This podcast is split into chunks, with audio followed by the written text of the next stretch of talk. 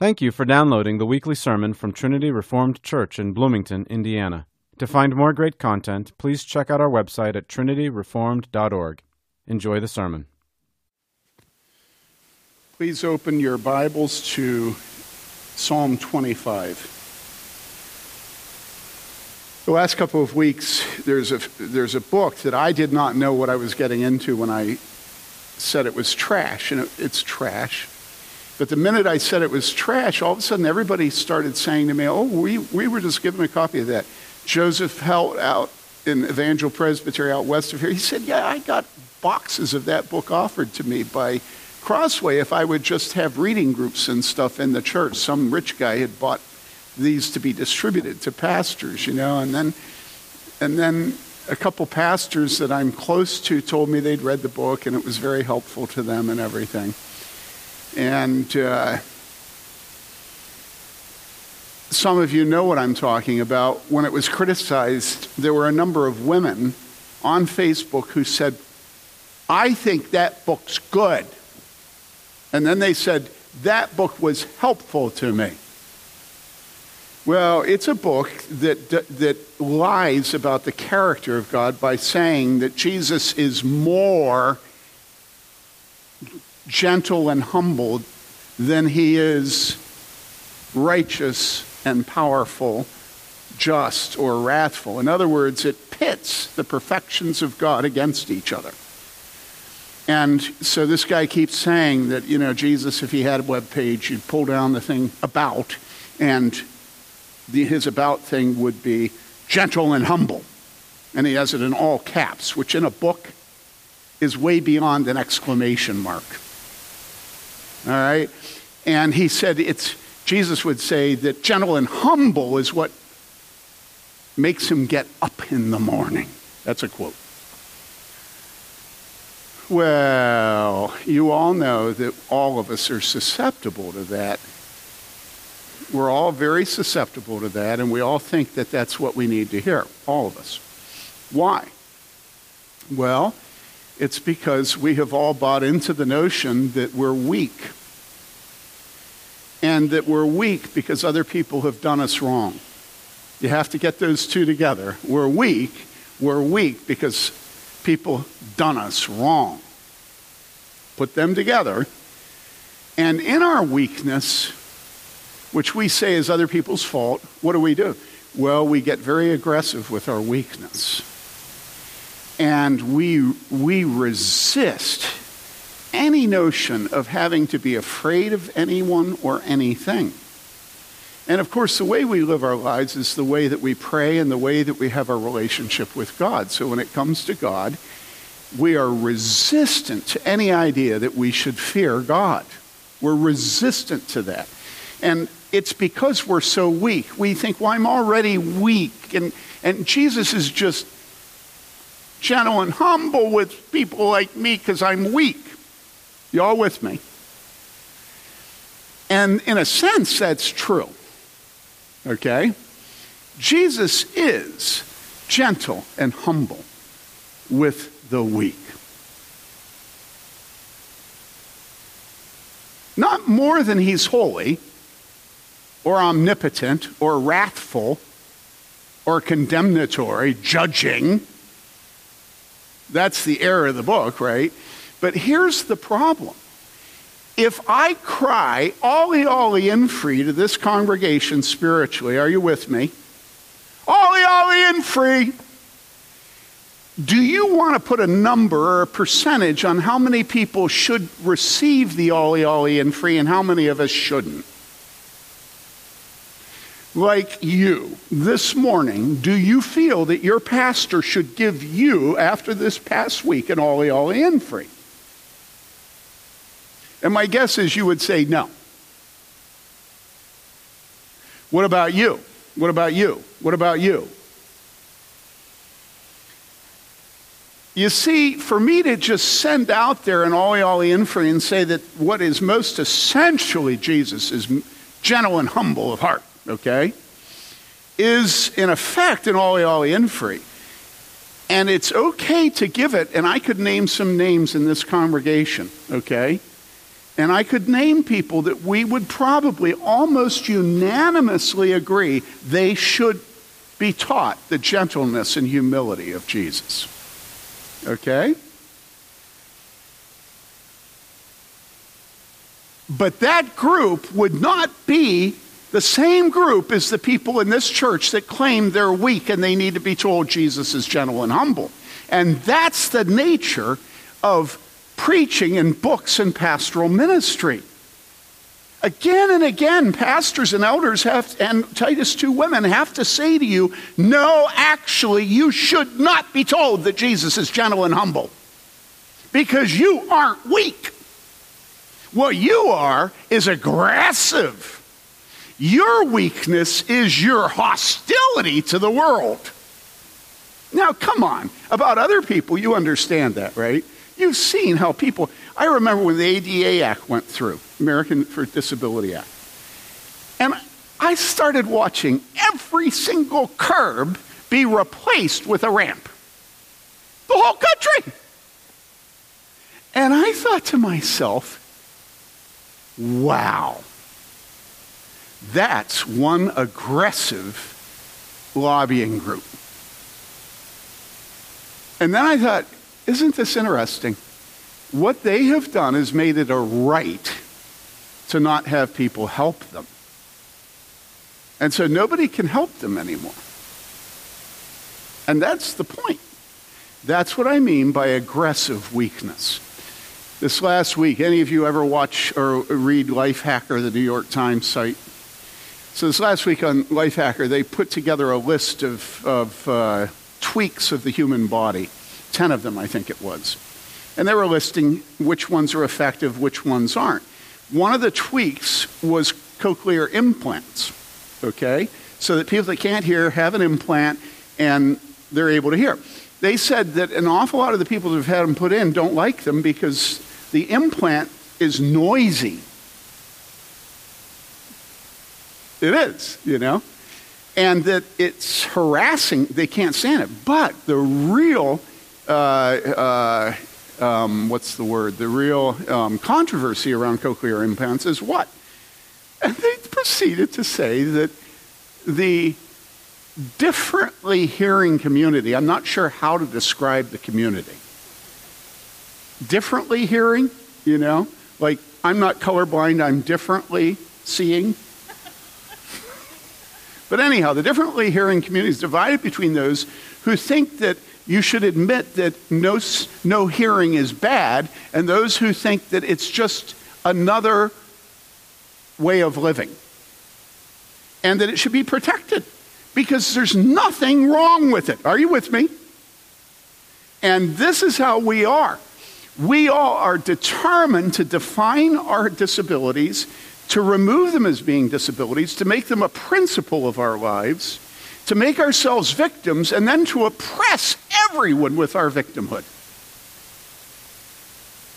Jesus is meek and gentle of heart to the weak. Can we all agree on that? You are not weak. You are oppressive in your precious disability. You know? You, you understand what I'm saying? People come into my office and they tell me what's wrong with them and what I need to do to heal them. And I say, Well, I don't agree with what's wrong. And they look at me and they say, Don't you think I know myself? And I say, I don't think you know yourself. you know. I really don't. Neither do the elders, neither do these two women. I don't think you actually know yourself. And so I'm dealing with all these people online who are saying, I know what I need, and that book was what I need. But the book is false teaching about the nature of God, his perfections. It's false. That's it. But everybody knows what they need, and what they need is just to be comforted, just to be encouraged. They need all the soft traits of divinity. Right? Are y'all with me? And in the middle of me watching this go on, all the all the presumptuous, complacent, fat, rich American Christians, of whom I am one. I read this psalm. You ready? You ready? So here's this psalm. A psalm of David. And we know what about David? He is a man what? After God's own heart. Okay? To you, O Lord, I lift up my soul. oh my God, in you I trust. Do not let me be ashamed. Do not let my enemies exalt over me. Indeed, none of those who wait for you will be ashamed. Those who deal treacherously without cause will be ashamed. Make me know your ways, O Lord. Teach me your paths. Lead me in your truth and teach me. For you are the God of my salvation. For you I wait all the day. Remember, O Lord, your compassion and your loving kindness, for they have been from old of old. According to your loving kindness, remember me for your goodness' sake, O Lord. Good and upright is the Lord. Therefore, he instructs sinners in the way. He leads the humble in justice. The humble. And he teaches the humble his way. That was so healing to me. The humble. All the paths of the Lord are loving kindness and truth to those who keep his covenant and his testimonies. For your name's sake, O Lord, pardon my iniquity.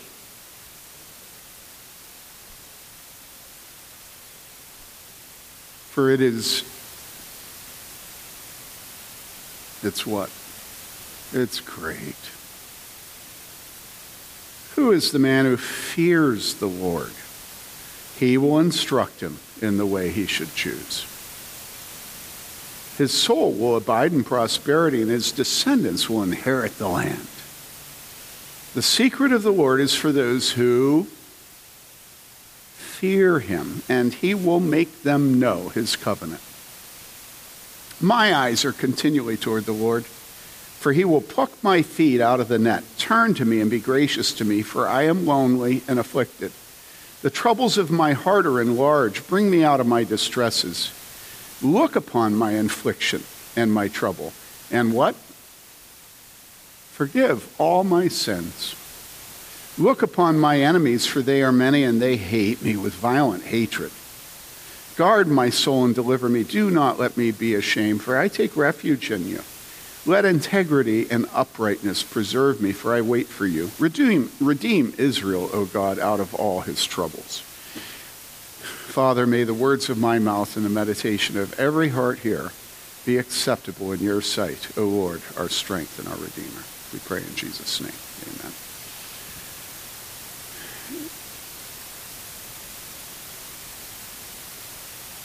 So I was I was going to wimp out with you the second congregation after doing it the first congregation, but I decided I'm not going to wimp out.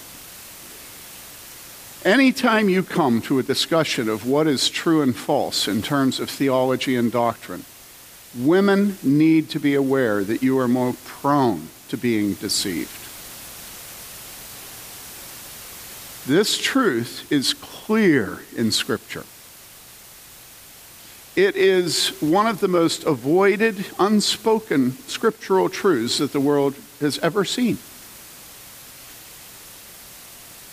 in 1 Timothy 2, it says, it was not Adam who was deceived. It's saying something about Adam to say he wasn't the one deceived. It's also saying something about Eve that she was. And one of the things I notice in this battle over the doctrine of the perfections, the attributes of God, is the fact that women say over and over again that the book helped them and it's a good book because it helped them. And how could I, as a pastor, not think immediately of the statement of Scripture that false shepherds run around finding weak women who are burdened with guilt and they prey upon them? I mean, can we please allow Scripture to have some authority when it comes to sexuality? And can we please have a congregation where the men feel an extra burden to protect the women from false doctrine? And the women enjoy it. And admit they need that protection. I mean, honestly, is this rocket science? Now, here's David. And David is a good antidote, a good vaccine against all the cheap, false teaching about the nature of God. And David's a man, he's a man after God's own heart, and David killed lions and bears and lots of Canaanites. And David is also known by his restraint in not killing God's anointed Saul. I mean, that may be really much more the bravery and courage of David than anything he did on the battlefield. you know, I can't imagine myself ever not having availed myself of those opportunities, you know. I don't think Saul had been living, would have been living after he went aside, as it were. And so David demonstrates to us godly, not personhood,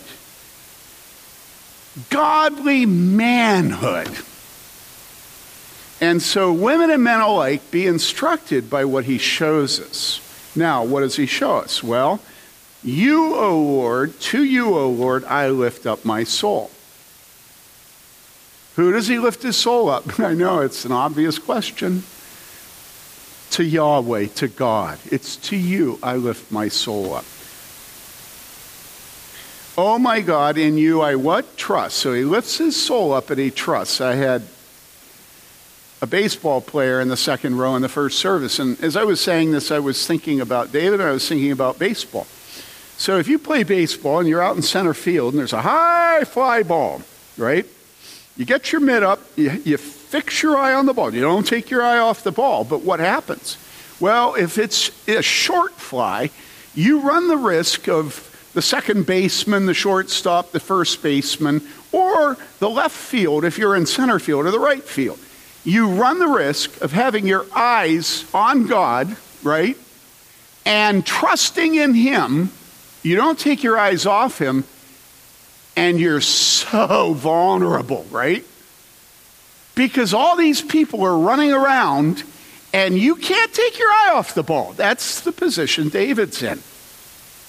He's trusting in God, his salvation is in God, and then what does he say? He says, do not let me be ashamed. Do not let my enemies exalt over me. You're perfectly vulnerable when you live with faith in God. Everybody knows your eyes are on God. And everyone hates it. And so David says, I'm completely vulnerable because my eyes are on you. You're my salvation. I trust in you. Protect me. I don't know who's coming at me, but I know they're coming at me. Oh. You see, you can't be self protective and trust in God. And that's the problem today. We're all so convinced that we're so beat down by all the people that done us wrong, and we're so weak that were like the most aggressive, weak people the world has ever seen. And we're so determined to protect ourselves. Is David protecting himself? No. He's looking to God, he's trusting in God, and then he says, God, protect me. I know they hate me, but I only have eyes for you. You see this? This is the Christian life. This is the Christian life.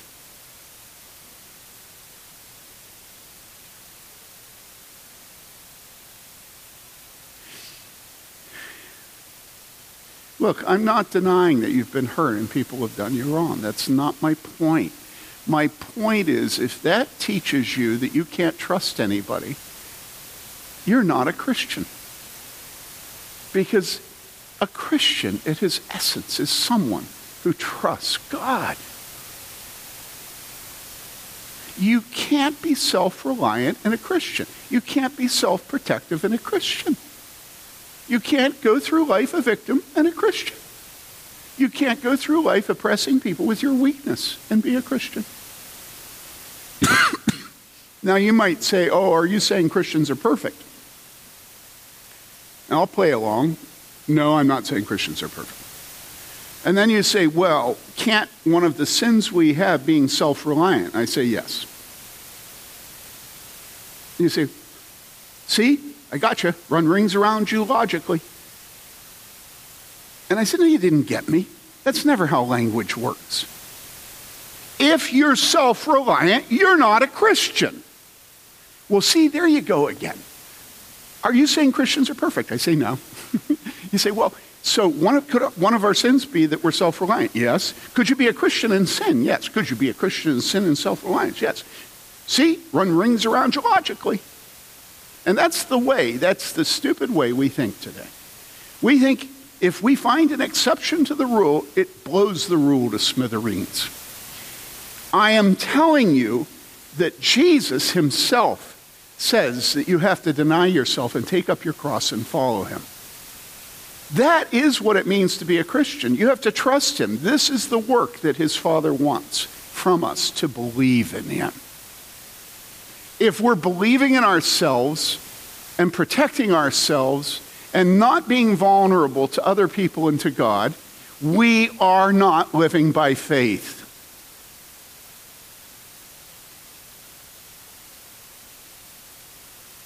That's what I mean by not being a Christian.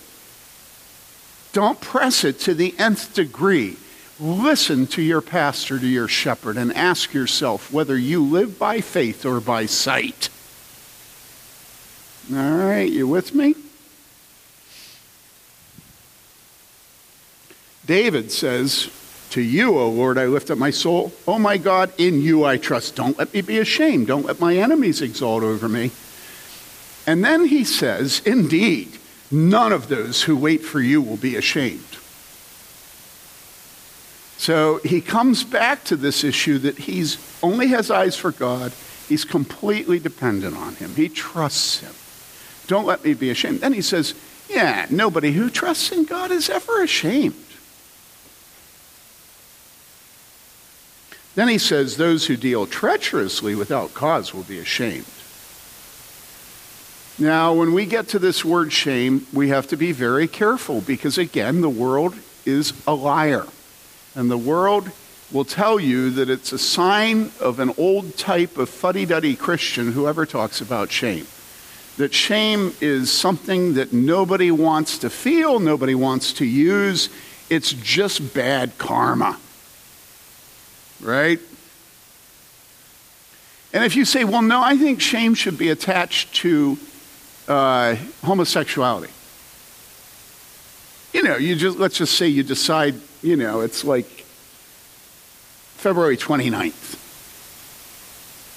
And you decide it only comes around once every four years. I think I'll just confess my faith just once. And so you say, no, actually, homosexuality is a matter of shame, right? But don't worry, it's February 29th. You won't have to do it again for four years. Are you all with me? Everybody okay with that? If you say that, what will they do? They'll immediately shame you. Don't take your eye off the ball. Ever since Adam sinned and he and Eve tried to cover their nakedness, there has been a fixed amount of shame determined by God. We can't escape it. The only question is who will have the shame? Those who hate and oppose God, or those who honor and obey Him? Right? There will never be less shame. The question is whether you should be ashamed for fearing and honoring God, or whether they should be ashamed for glorying in what is a perversion, right? You see this? And so don't let them intimidate you by telling you that it's shameful to use shame. And you just say, well, you just said it's shameful for me to use shame. And they say, well, it is. It's shameful. You say, well, you're shaming me. They say, no, I'm not. You're shaming yourself. You know, they'll come up with something. You know. So David sees the controversy and he knows that either he will be shamed or the wicked will be shamed. He sees it and he says, they're the ones. The people that deal treacherously without cause will be ashamed. It's a confession of faith, people. Make me know your ways, O Lord. Teach me your paths. Lead me in your truth and teach me. For you are the God of my salvation. For you I wait all the day. And so here David is depending on God, living by faith, being vulnerable because he lives by faith, being very aware of how many people hate him because he lives by faith, being very aware of how many people who hate God hate him because he lives by faith in God. Are you with me? He sees his insecurities, his weakness, and his vulnerability, and he says, I, I ain't going to change. You know, he's stubborn. To you, to you, to you. And then he says, You know, nobody who depends on you is ever put to shame. And then he says to God, God, show me your ways. Now, why would he say, Show me your ways at this point? The reason he says, Show, show me your ways is that David is in desperate straits. David is really hurting and fearful, and God is not showing himself to David at this time. And you know that because of what David is saying. David is saying, Show me your ways. This means that God's ways are hidden from him. This means that David says that God never abandons those who belong to him and that it's the wicked who will be ashamed. But immediately he turns and says, Show me your ways, O God. Now, why does he do that? Well, he does it for the same reason all of us do it when we're in a, a terrible condition and when God has hidden his face from us, which is we begin to be tempted to go all over the place, anywhere but God. You know, we're tempted to take our eyes off him and to begin to self medicate. You know, to give ourselves to hobbies, to work, to uh, raising the perfect children we begin to try to solve our anxiety, our weakness, and our pain and suffering and our fears with something other than God. And so David's praying and he's saying, God, show me your ways.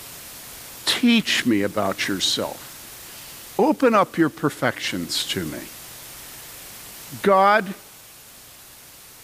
take my attention and bring it to you and then show me something. Now, think about this for a second. When we ask God to show himself to us, is it as interesting as Netflix?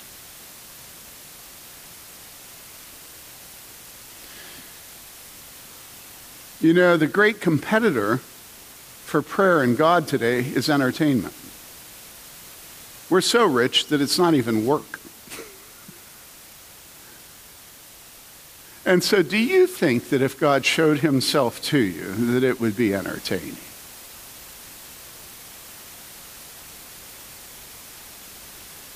Another way of saying that is do you find the record of God's actions in the life of man recorded in Scripture entertaining?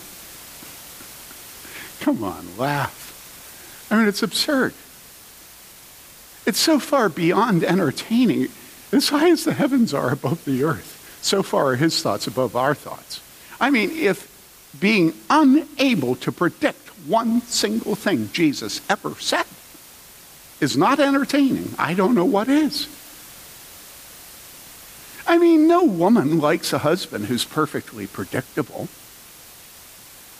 You can go too far in the other direction of never being predictable, and that's, that's a pain.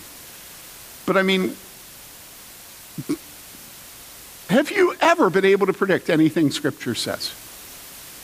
Have you ever been able to predict how the story is going to work out in the end?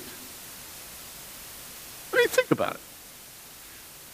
In the beginning, God created the heavens and the earth. And, and then, you know, I mean, who, who would come up with the fall? And then who would come up after he said, In that day you will surely die, that you eat it? And then God says, You know, I'm going to show you a way. Who would ever have predicted that God would clothe them? Who has ever predicted anything that Jesus ever said or did? Recorded in the four Gospels. How is it that we find entertaining the entertainment that Hollywood gives us and that bands and the the Sarcassians or whatever their names are. You know, the one that divorced Hoojamajiggy. Are they entertaining? I want you to think about the degree to which you find God interesting. Right? David is convinced that if God will open up his character and habits to David, it will get his mind back on trusting God and away from his self pity. And so he says, Show, show me, show me, show me. You ask God to show you himself to you? It's a scary thought, isn't it? You know, do you really want God to show himself to you?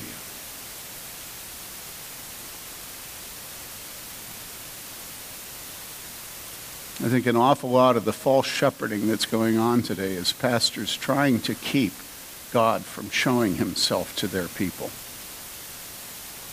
I know, you're looking at me like I've got a hole in my head.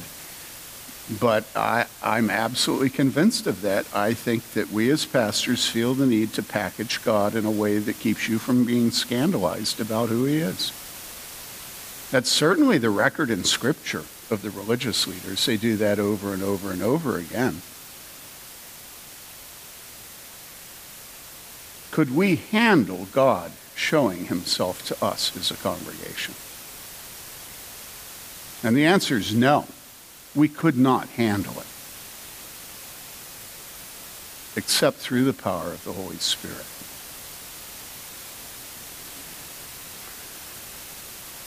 For you I wait all the day. Remember, O Lord, your compassion and your loving kindness, for they have been from of old. If a man is asking God to remember his compassion and loving kindness and reminding him that there's a whole history written about it, that man is in desperate straits. You ask for that because you don't see God's compassion and you don't see his loving kindness and you want him to return to them, right?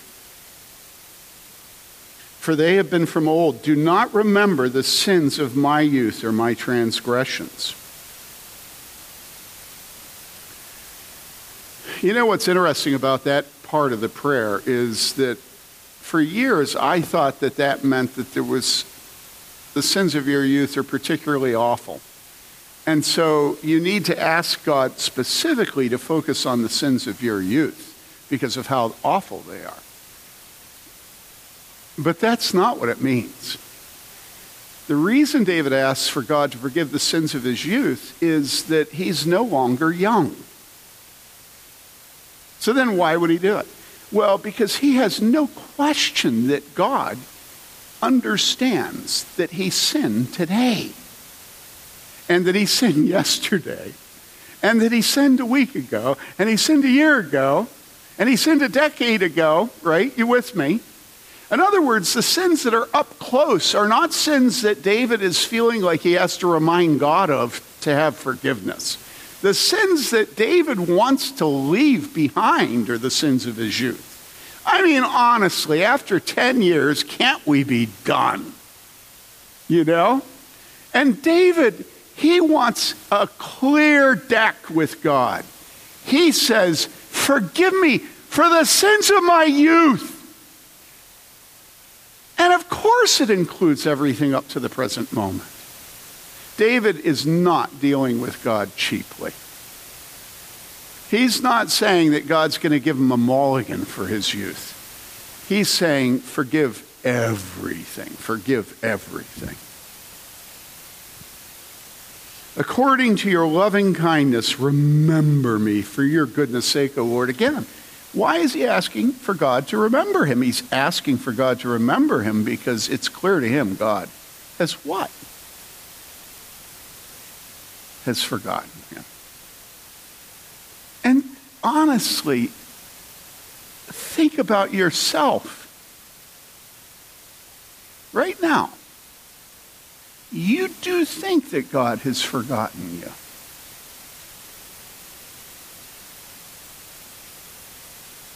God hasn't forgotten you. And so say to God, God, you know, it's kind of like this. Say to God, God, you haven't forgotten me. have you? Lord, I believe. Help my unbelief. God, you haven't forgotten me, have, ha, have you? Have you? And this is the prayer that is truthful and honest in our inward parts. And therefore, the prayer that God hears and answers. Try him.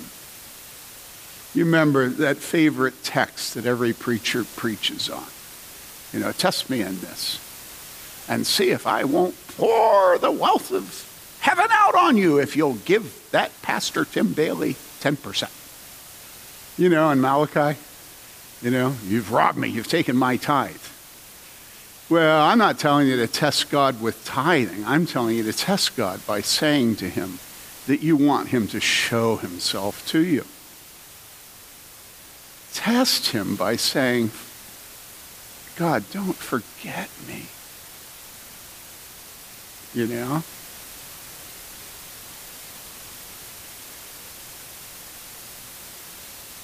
Verse 8 Good and upright is the Lord. David is having trouble praying. And the way he's motivating himself to continue his prayer is by self talking the character of God. And he needs that because it'll keep him praying. So he reminds himself, good and upright is the Lord. And we have to do that when we pray. Therefore, he instructs sinners in the way. He leads the humble in justice, and he teaches the humble his way.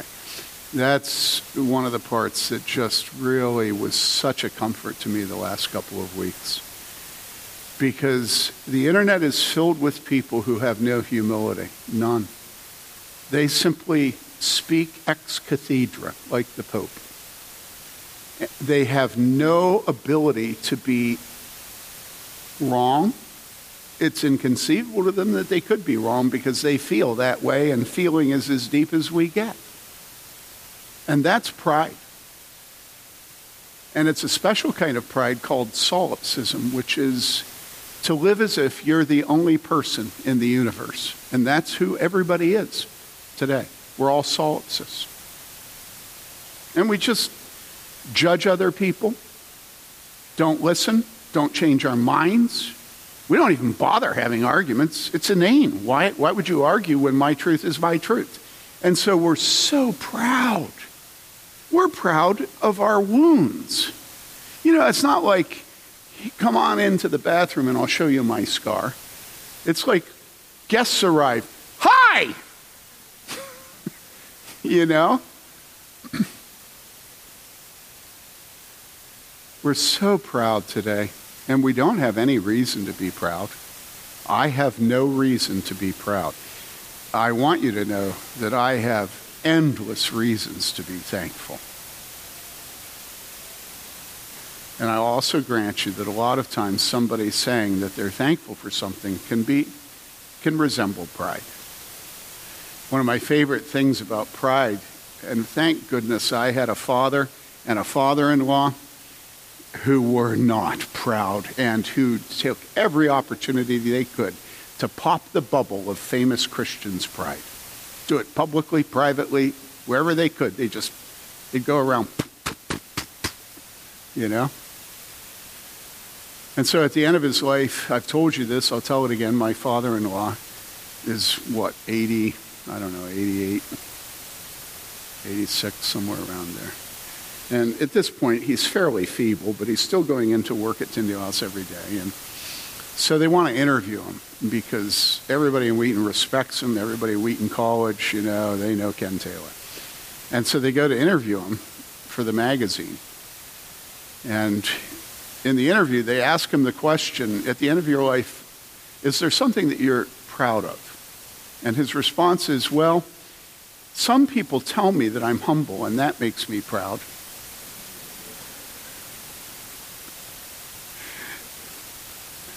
And I'm telling you, that's perfect Ken Taylor and it's perfect Joe Bayly. It's just perfect. That's the kind of men they were. God delights in revealing himself and showing his character and nature and using the humble. and for some of you, that is exceedingly good news. and for some of you, that's exceedingly bad news. Now, at this point in the first service, I consciously looked in a certain direction at a certain individual. And I kept my eyes fixed on that individual who was sitting almost exactly where my daughter Heather is, two over. Maybe she was on the. And I looked at her, and of course, at this point, I'm talking about humility, and she's like, oh no, I must be a very proud woman.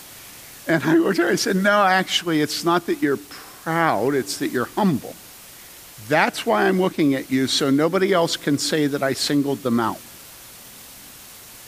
Now, do you want me to look at those of you who are proud? You know that you tell everyone how proud you are. And you know everybody gets the message.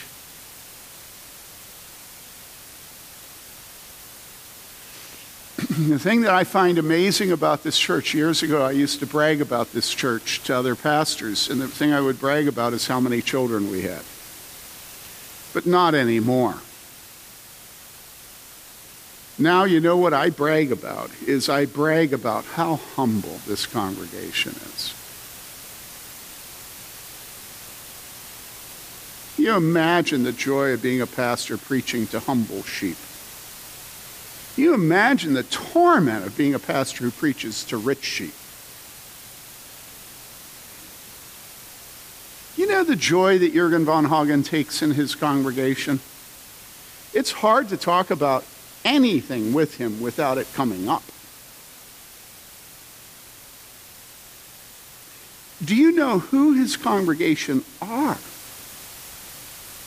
Do you know that most of his congregation are refugees from what? Iraq, where else?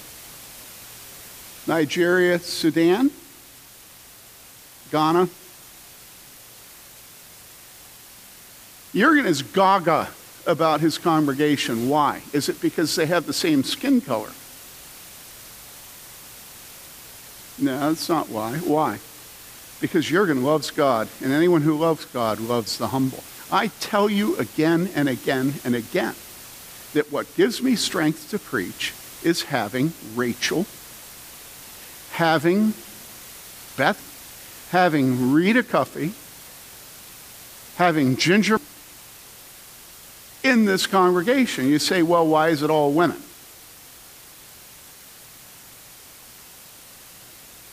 Well, generally, I've found that women are more willing to be humble than men. Now, you want, you want to argue with me about this? I just made a sexist statement.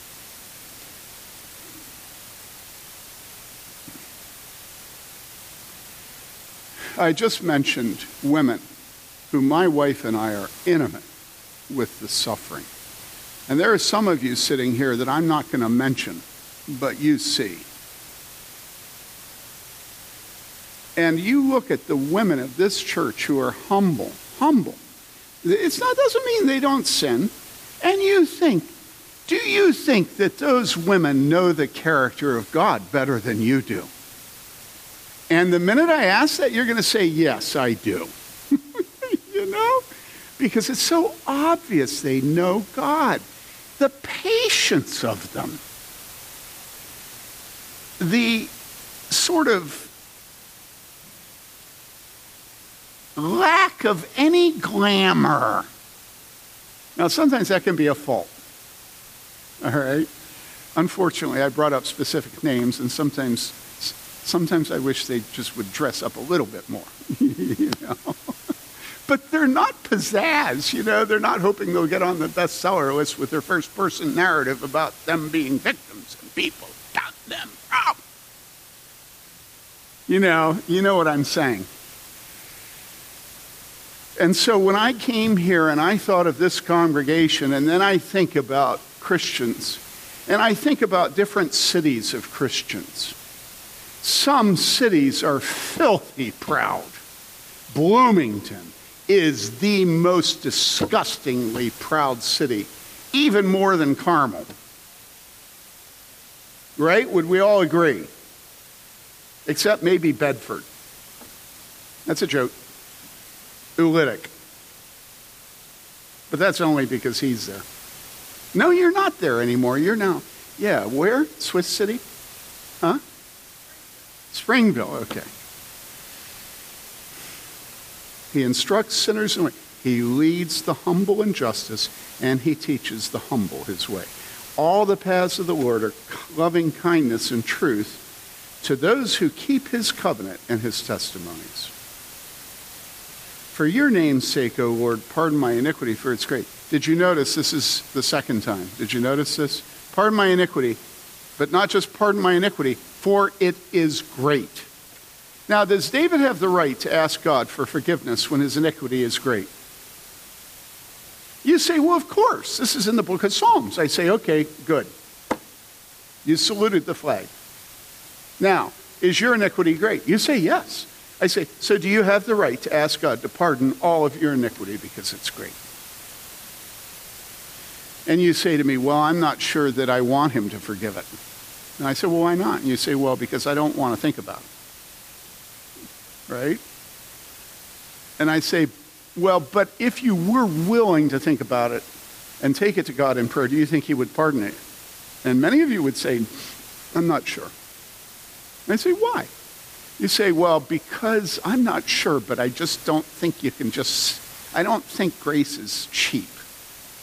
I think that I haven't really been living for the Lord. And so would you would you baptize me again? I want to recommit my life to Jesus. So if you get rebaptized again, then you'll really mean it this time and you won't have great iniquity to ask God to forgive. Are you serious? You think there's any point in your life when you're not going to have great iniquity to ask God to forgive?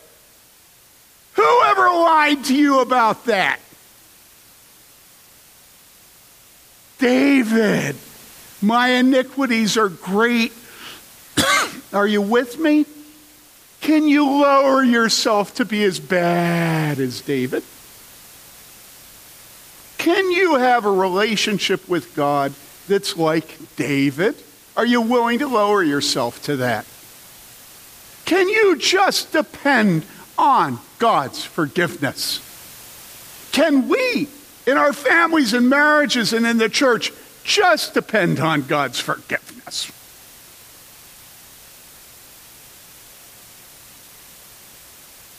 And you say, Well, I used to, but I don't anymore. Because people take advantage of me. And my response is, You think people take advantage of you? You wouldn't believe how you take advantage of people. And you say, oh, no, no, no, I'm, I am the sore thumb of the universe. I am he who has been done wrong. And I'm just not going to forgive anymore.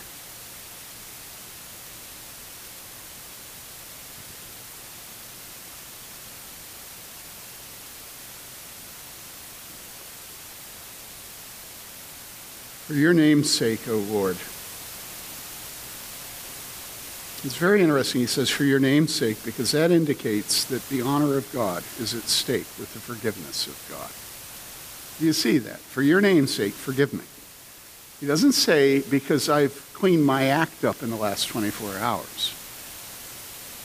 But he says, for your name's sake. So, what is it about the name of God that would cause God to forgive and cause God to recognize that it's right that he be called to forgive because of his name?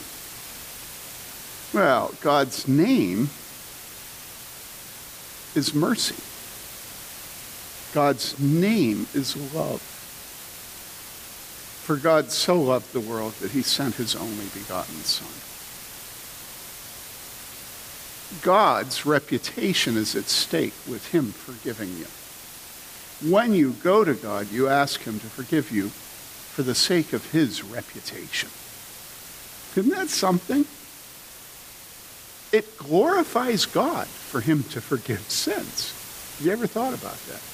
Now, there's a huge difference between me saying that it glorifies God for him to forgive sins and for me to say, and it is those sins that are most attractive to God.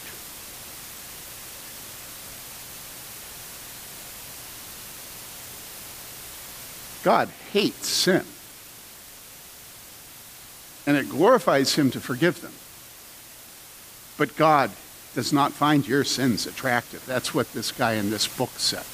That's another quote from this book. No, no, no, no, no. Your sin is horrible. It stinks to high heaven. The reason it glorifies God for him to forgive your sin is that God is the true God, and all the gods of the nations are idols. The gods of the nations are never interested in forgiving sins. The most you can ever get with the gods of the nations are a transactional thing where you cut the head off of your rooster in Haiti, or you sacrifice your children at Planned Parenthood in the United States if you're a Christian, or you take pills to get rid of them, or with Moloch and Canaanite, and in Jerusalem, under God's kings, you put your little child in the mouth of Moloch, and he's burned alive.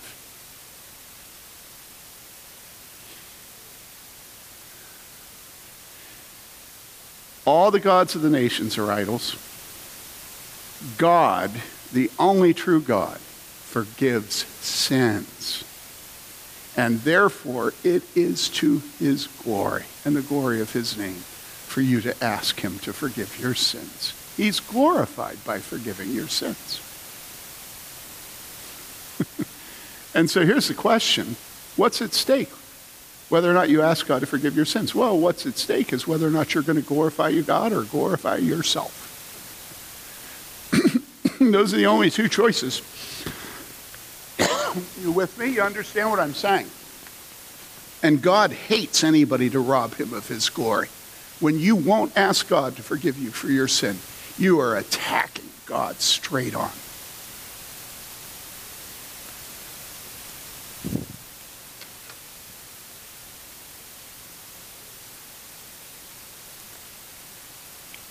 Who is the man who fears the Lord?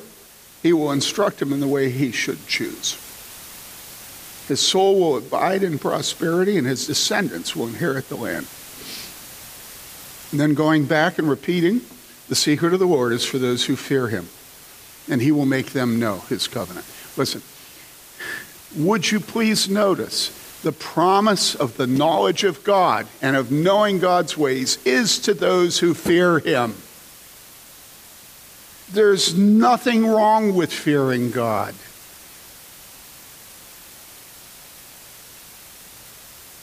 Fearing God is the way that you get Him to show Himself to you.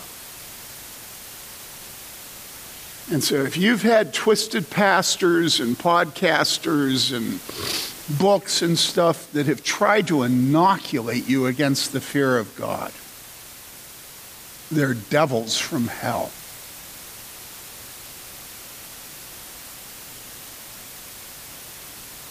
You don't trifle with God.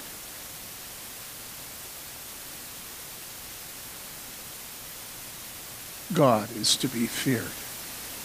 And it's a statement across Scripture that the most wicked nations and people are those in whom there is no fear of God. It's said again and again. Now, at this point, you've been taught all the answers that you should have to this to explain away the fear of God and make it less than it is. But who does God show himself to? He shows himself to those who fear him. He doesn't say, now, what I mean by fear is not a cringing sort of fear. I'm not a father who is, you know, just simply flying off half cocked every time he is irritated by somebody. I don't want you to cringe because, after all, I'm a loving Heavenly Father, and in all my ways, my deepest person is gentle and lowly. You know, all the, all the efforts we try to make to remove the plain truth of Scripture, which is that God heals the brokenhearted, shows himself to the humble, and teaches his covenant of grace to those who fear him. It's right for us to fear God. Every time I, I read this in Scripture, it's everywhere in Scripture. It's multiple times just in this little prayer. Every time I think of little Hannah when she was two or three. And, you know, I, I, in the first service, I said every dad likes to scare his little daughters. But then I realized probably that made me look like a monster. Huh? Your dad did, yeah. So then I said, well, some of us. And then I thought, well, I, I know I do. So. And I loved scaring Hannah. My boys loved scaring their mother. Little Hannah, little blonde, I was always deathly afraid she'd grow up to be a cheerleader. Bouncing around with blonde hair, happy, happy, happy, you know? And if you caught her and scared her, what would happen? Her little body would go you know, she'd like have an apoplectic fit, you know, like, and then what would she do next? She'd lunge at me and hug me. Right? That's what we do. That is what it is to be a Christian. To be a Christian is to look at God, to hear who He is in His Word, to feel his glory. To hear him say, My name is jealousy. You see the mountain trembling. You don't touch the mountain because he said you shouldn't. The grave's open when his son dies.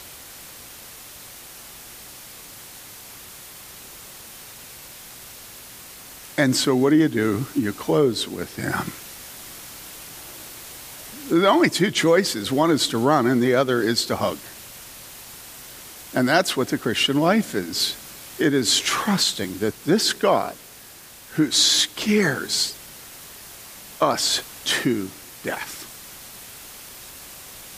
this God forgives sin. And so we run to him. We run to him. And one of the sweet things about that is that when we're all at worship together, the thing that holds us in unity is that we've all run to Him. And so there's a whole bunch of us with our arms around God. None of us are there because we think we deserve to be there. We just knew we would be consumed if we weren't there. and isn't that good enough? I mean, can we lower ourselves to just be so fearful that we believed in Jesus.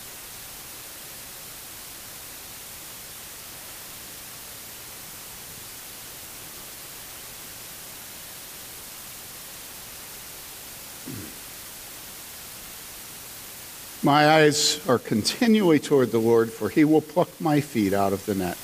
Turn to me and be gracious for me, to me, for I am lonely and afflicted. The troubles of my heart are enlarged. Bring me out of my distresses. Look upon my affliction and my trouble. And forgive all my sins. You know that Calvin at this point says what virtually everybody across church history has said, which is It is common for God to afflict us, for him to hide his face from us. It is common for us to suffer at the will of God. And when that happens, we need to examine ourselves, look for sin, and ask Him to forgive our sin and to restore us.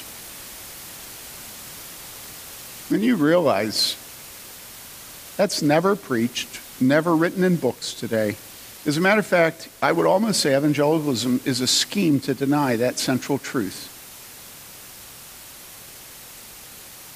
When we suffer, we should expect that God is sovereign in our suffering, and we should ask Him to show His face to us. We should not think that suffering is just the fates at work. That's pagan. We believe in God. We believe in God most especially when we suffer.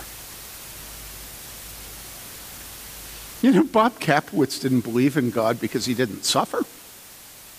Another way of saying it is if Bob hadn't suffered, he wouldn't have believed in God. Now, that may be wrong, but I almost think it's right. Because I've seen a, a direct line from suffering to holiness in my life and people that I've known. How do you think God's going to make you holy? You think it's going to come by eating cotton candy at the county fair? Which is basically what goes on in church Sunday mornings most times. No, no, no, no. Calvin says what we all know is true, which is God often hides his face from us so that we will turn to him and ask him to forgive our sins. And so, if you're somebody who really understands these prayers of King David, and he's pleading for God to return to him, he's pleading for God to have mercy. He keeps saying, Forgive my sin.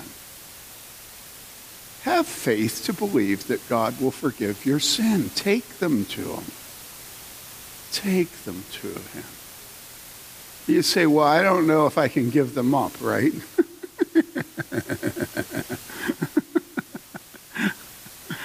oh, my goodness. Uh, you can't. You can't give them up. That's not the agreement. The agreement is that you confess your sins to God and ask Him to forgive them. And then 1 John 1 9 says, If we confess our sins, he is faithful and just to forgive us our sins. And the part of the verse that I like even better, and to cleanse us from all unrighteousness. Humble yourself for heaven's sakes. Humble yourself under the mighty hand of God.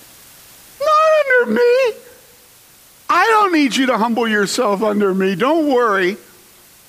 It ain't about you, me, any of us. It's about God, and your immortal soul is at stake with you humbling yourself under God and believing that when He says it glorifies Him to forgive sin, that means you.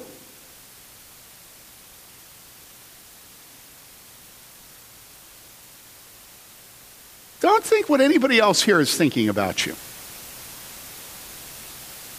Not your mama nor your papa.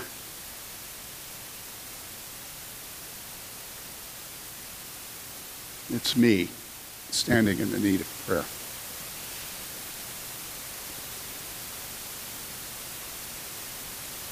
Look upon my enemies, for they are many, and they hate me with violent hatred. Guard my soul and deliver me. Do not let me be ashamed, for I take refuge in you. Verse 21 Let integrity and uprightness preserve me, for I wait for you. You heard what he said. He wants his integrity and uprightness to preserve him. Now, a natural question would be he just keeps going on and on about his sins, asking God to forgive him. Now he's saying he wants to be preserved by his integrity and uprightness, right?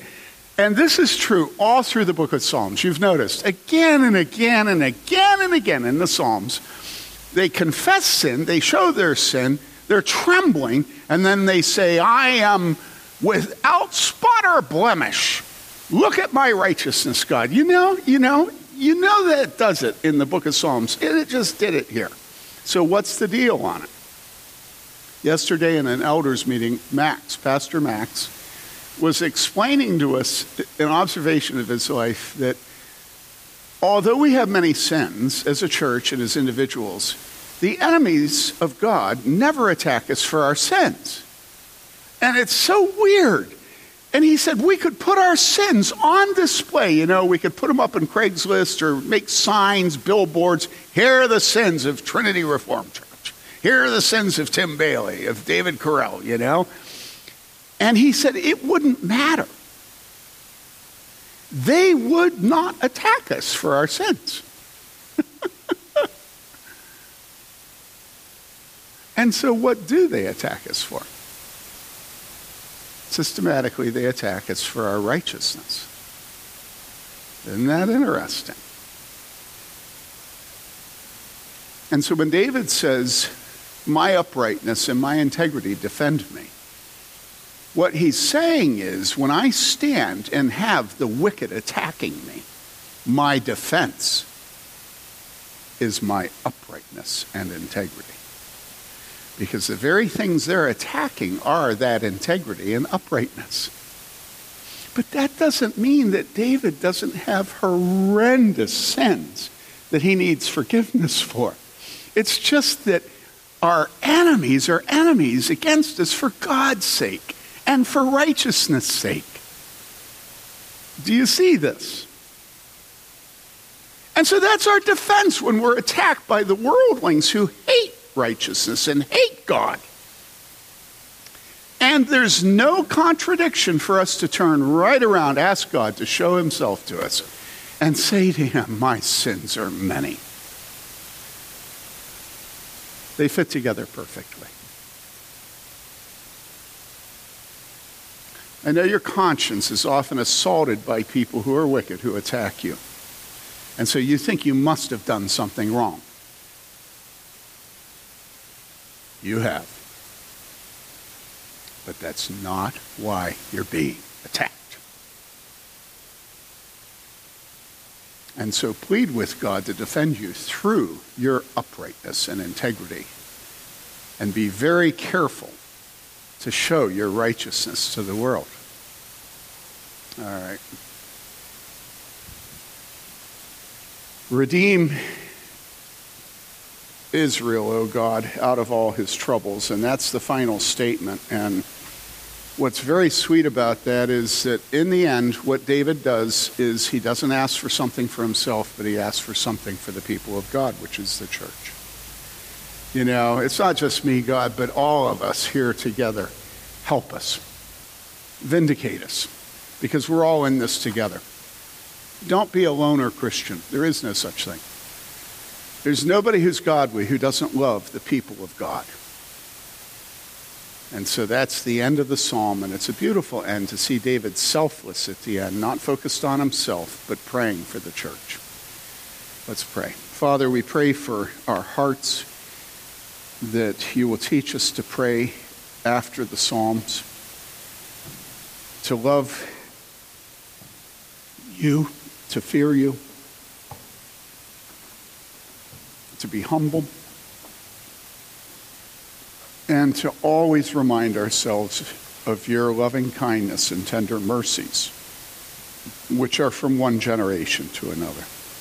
We pray this in Jesus' name. Amen.